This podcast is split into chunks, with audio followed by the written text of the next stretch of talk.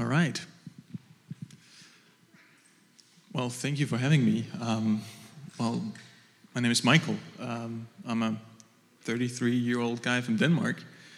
Um, and now I'm here and in front of you guys. And you don't know who I am, but I have the mic. and thank you for, for just for listening now. It's awesome to be invited into this community and just feel welcome right away. Um, there's no test, there's no waiting and see. It's just you are welcome as you are. And thank you for that. I feel that. So, um,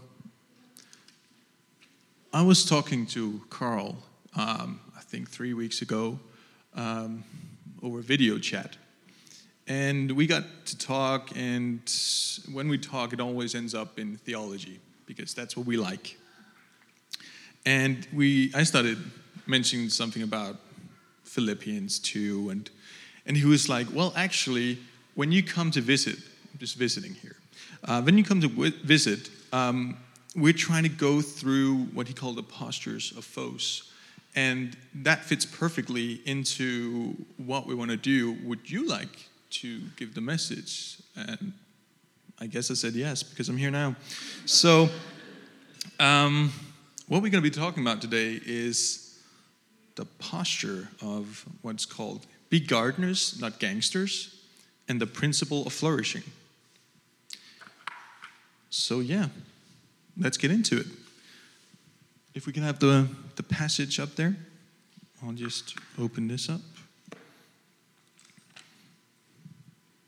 All right. So it's Philippians 2, starting in verse 5, and I'm reading from uh, the NIV.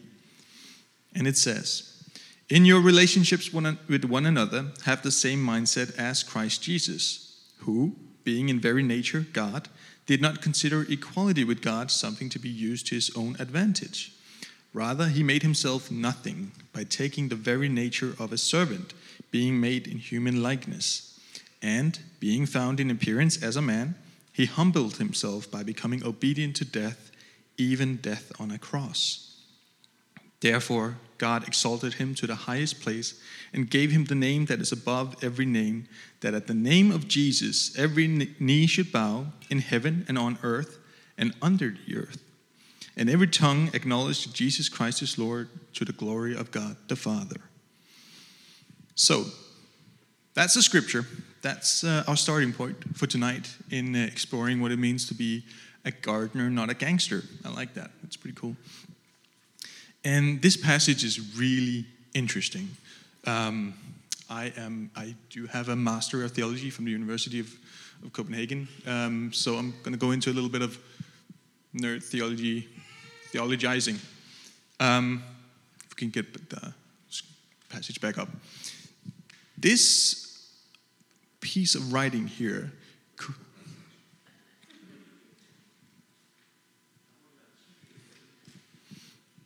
All right. Um, um, this text could very well, probably is, be the oldest text in the New Testament.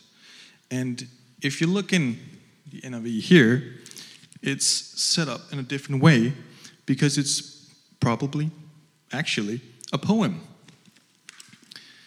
It's probably something that was around at the time that Paul was writing this that was uh, being circulated in churches, in Christian communities, and he's using that. He probably didn't invent this. He probably didn't um, write this. Well, of course, he wrote it down, but this is probably something he heard from, from someone else. So this could very well be very old, very early, very original. And in theology, original is always good. And what he's talking about here is um, this mindset of Christ. And earlier, he's been talking about this mindset that is other than what he calls selfish ambition. Uh, selfish ambition shows up in verse 3, um, a little earlier, and also in chapter 1, uh, verse 17. Where he talks about selfish ambition, preaching Christ out, out of a selfish ambition. Um, and to me, selfish ambition kind of embodies the idea of a gangster. A gangster is someone who uh, trying to get ahead of the world and will utilize power in every way uh, in order to get ahead.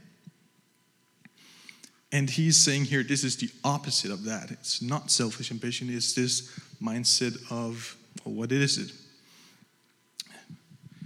And what we're going to talk about here is um, a mindset that is so opposite selfish ambition um, that it's actually a little bit of a weird thing. It's kind of like um, unnatural because it's so easy to get caught up in well, selfish ambition. That's a bad word, but just ambition, right? Wanting to do good, wanting to get ahead. But we'll be talking about what do you get out of it, right? Ambition, selfish ambition about getting something out of it. Well, what is the benefit? What is the benefit of faith? What is what was the benefit of of being made nothing? In order to, to talk about that, I like to talk about prayer because um, because I want to tell you a story. There was um, a couple of years ago, I was, I was working at a hotel, uh, the Marriott in, in Copenhagen. And um, I was going to work, and I borrowed my parents' car. And uh, I was a little bit late, so I just put the car in a, a parking lot, and I didn't actually pay for parking. I just went in. I thought I'll, I'll, do it later. I'll do it later. I'll get to it. I'll just I just need to check in, clock in on time, and then I'll take care of that. And I, and I prayed to God, uh, God, please don't give me, don't let me get a parking ticket. Um, yeah, that's what I did. That's what I did. And the whole day as I was working, I was like, oh, please don't let me get a parking ticket. God, please hold your hand over the vehicle. Don't, don't let me get a parking ticket. And of course, the whole working day went, it was very busy. Um, and the whole day I was praying, God, please, God, don't let me get a parking ticket and I never got to go out. And as I was finishing up my, my shift, I went out to the car and I was praying the whole way, please God, don't let there be a parking ticket. Don't let, please don't. And as I was walking up to the car, I could see the parking attendant walking away from the car. And of course, there was a parking ticket. And something broke in me that night. If I were to describe it, it would be like, you know, when you're sitting in a restaurant and you hear someone drop a plate, and you're like, that, that broke. You can definitely tell, yeah, that went on the floor and that broke. And that's what happened. And I started thinking about prayer and what a, the mindset of my prayer and how the whole time, a whole day, I've been praying to, well, for a shortcut, right? to get out ahead. I, I didn't want to pay for the parking. I was hoping to get it easier. Like, I was hoping for some divine blessing, favor, so I didn't have to pay for parking. And I started thinking, well, there was something about how praying for eight hours for something, and then when I got out to the car, seeing um, parking attendant walking away. It's like God was telling me that's not what prayer is. That's not how it works. Why did you not spend eight hours praying to be the kind of person who pays for his parking, who doesn't try to cheat, who doesn't try to have an unfair advantage? And ever since then, I've been thinking about prayer differently about how it's not about getting out ahead, about an unfair advantage or leveraging God for your own benefit. And um, I was um, I was once reading about survey of prayer um, about how because apparently people study these things uh, in hospitals, people who are sick. Um, how when communities pray for them, uh, well, what is the difference between the people who were prayed for and, and people who weren't prayed for?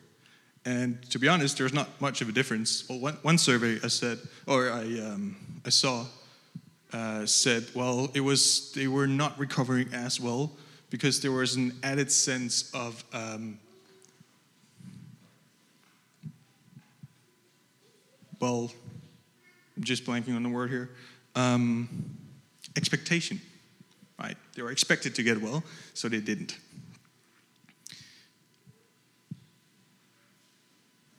And this kind of talking about prayer is very different, very alien from the kind of understanding I was brought up with. Um, I was always told to pray for everything and uh, let God handle it. Praying in the name of Jesus. And I remember this one time at, uh, at Bible college. Um, whenever we would get together uh, for class, someone would pray ahead of class, right? And there's one time, not one time, several times, I would be praying. And then this one time, this lady came up to me afterwards and says, You never pray in the name of Jesus. I was like, What do you mean? Wait, you never say in the name of Jesus. And I thought, Is that what you mean by praying in the name of Jesus? She was upset that my prayer didn't end it with the phrase, In the name of Jesus, amen. And I thought, How can you think that praying in the name of Jesus is simply about saying the words in the name of Jesus? This is not magic. It's not an magical phrase that you sprinkle on in the end. Praying in the name of Jesus is about having this mindset here, which is something very different. It's something very dangerous, actually, because it's about being made to nothing, which is Paul, uh, which Paul is telling us is the mindset that Christ had about sacrifice about becoming nothing, which is a very different way of thinking about this. And um, I'm just going to bring something out. Okay, thanks. I'm more a visually minded guy, so I hope you as well. So I would like to have a whiteboard so I can show you something.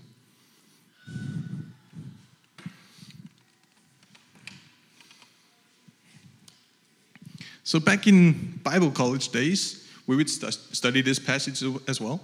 And um, our teacher would tell us that, well, you could actually graph out the dynamics of the passage by, let's say that we start up with um,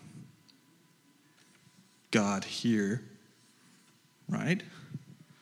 And that's where Jesus starts. And then he humbles himself into the being of a man, even the being of a servant or slave, if you want to get technical, even death on a cross. Downward mobility, right? And then they would say, and then, because of that, God will give him a name that was above every name, and you shoot back up to the top, right? So it's going down and then back up.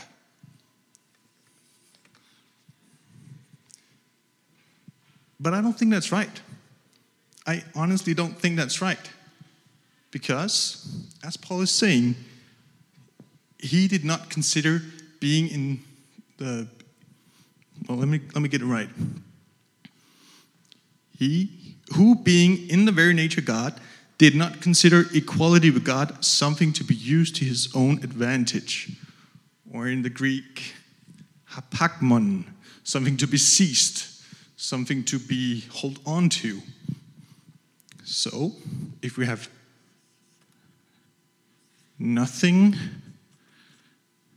down here, because that was what Paul is telling us, rather he made himself nothing. But that's what they would tell us. He went from God into the being of man, um, a slave, death on the cross, and that's why he gets the name that is above every name, being exalted and on high. But that kind of defeats the point, right? It was about not holding on to equality with God or being in the likeness of God, not being something to being seized, grasped, hold on to. So, what I'm thinking now is this isn't right. That would defer, defeat the purpose. It's not that it goes back on the top, it's just this way of looking at the one who was in the very being of God completely puts everything upside down. Now, I can't turn it the other way around because that would still be the same general idea. But what I'm thinking that Paul is getting at is that this down here, that's being like God. That is what is exalted that is what is worthy of the name above every name. And this way of thinking about God up here and power and prestige, that is nothing. And the nothing is God. And that puts the whole thing upside down, just like it did with prayer for me. It wasn't about power or advantage or benefit. It was the opposite getting rid of it, being made nothing. And that's a weird way of thinking. That's. It's this godlike mindset that's certainly not human, certainly not human nature. Because what we have here is like the low point is the high point. But that's wrong. Up is up and down is down. But now, because of this man, Jesus on the cross, down is up and, and up is down and everything's wrong. And the Gospel of John, for me, um, really puts this in perspective because so many times uh, throughout that Gospel, John is writing that Jesus says, when I'll be lifted up, I'll draw all men to me. When I'll be lifted up. But what is the lifting up? The, well, I think, I think the lifting up is the crucifixion. But that's the low point. No, that's the high point. But that's the low point. It's all mixed up. And the funny thing is that we don't like to think about godlike things like that, about low points. If I were to tell you that maybe Jesus didn't get to have a rich man's um, grave, but let's imagine he was thrown out in the garbage dump and wild animals came and ate his flesh. You would say, no, that's not right. That's not something God would do. That's, that's not dignified. That's not, that sounds wrong, right? But we've gotten so used to the word crucifixion and cross that we're forgetting that crucifixion would be way more undignified, way weirder for anyone to connect with God or godliness at that point. People would definitely prefer to be thrown at the dump and eaten, than crucified. This is the lowest point that any human being can ever get. Crucifixion was uh, preferred for, or reserved um, for the lowest of the low. Uh, if you were a Roman citizen, you couldn't be crucified because that would be undignified. So that's, that's the example before is have this mindset. Okay.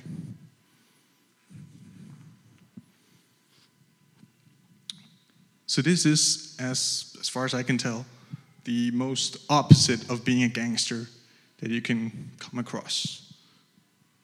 Pun intended. And that's what we're talking about here.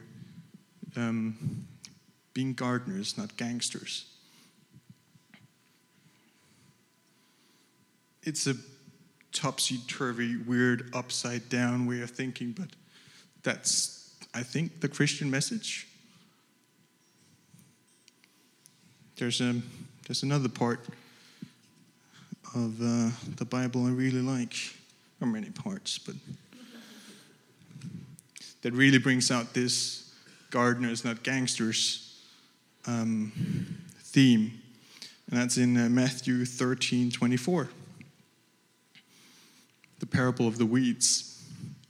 If you don't know it, I will, I will, um, I will read it. Jesus told them another parable. The kingdom of heaven is like a man who sowed good seed in his field. But while everyone was sleeping, his enemy came and sowed weeds among the wheat and went away. When the wheat sprouted and formed heads, then the weeds also appeared.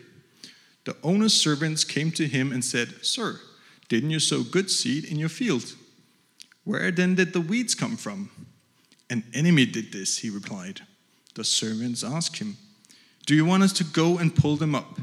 No, he answered, because while you're pulling the weeds, you may uproot the wheat with them. Let them both grow together until the harvest. At that time, I will tell the harvesters first collect the weeds and tie them in bundles to be burned, then gather the wheat and bring it into my barn. Now, we were talking about being gardeners, but that's with a caveat because we're not talking about ordinary gardeners. This weird up is down, um, not the usual way of doing things motif still applies. Because let me tell you, um, my great grandfather was actually a gardener. And he did not let weeds grow with the wheat. Being a gardener is all about uh, pruning and taking care of um, the, the, things that you want to grow, um, making sure that the things you don't want uh, are uprooted, right? But what we hear in this parable is um, let them both grow. And that to me is the principle of flourishing, which is what you're trying to do with this community. The principle of flourishing is let them grow together. And it doesn't say why. It's not that kind of parable. Some of the parables say, this is why. It doesn't. Here's my guess why. Um, we can't actually know what is wheat and what is wheat. Even the two words very uh, close in English. What is the tares and what is the, the good fruit? Don't try to uproot what you don't like. Don't try to uh, get rid of things you don't feel belongs. That is exactly the opposite of the mindset we hear in, uh, in Philippians. Jesus didn't came and uprooted what he didn't like. He himself was uprooted. And um, that is my hope for this community. That uh, you will have this mindset of Christ. Be careful though, it's a, it's a dangerous thing. Um, praying in the name of Jesus is praying in the name of the crucified one. It's not all sunshine and, and butterflies. We're about to take of, of the bread and the cup, and uh, you are what you eat. It's a dangerous thing. It's not about getting out ahead, it's not about benefit it's this weird thing called faith that doesn't actually make a whole lot of sense, but it's beautiful in its own weird way.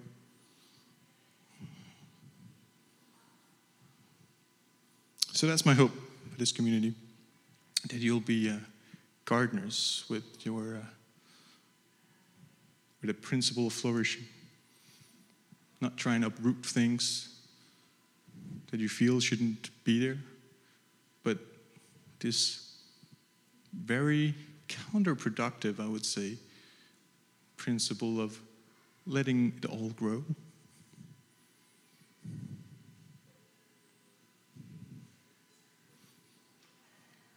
So, gardeners, not gangsters. I like that.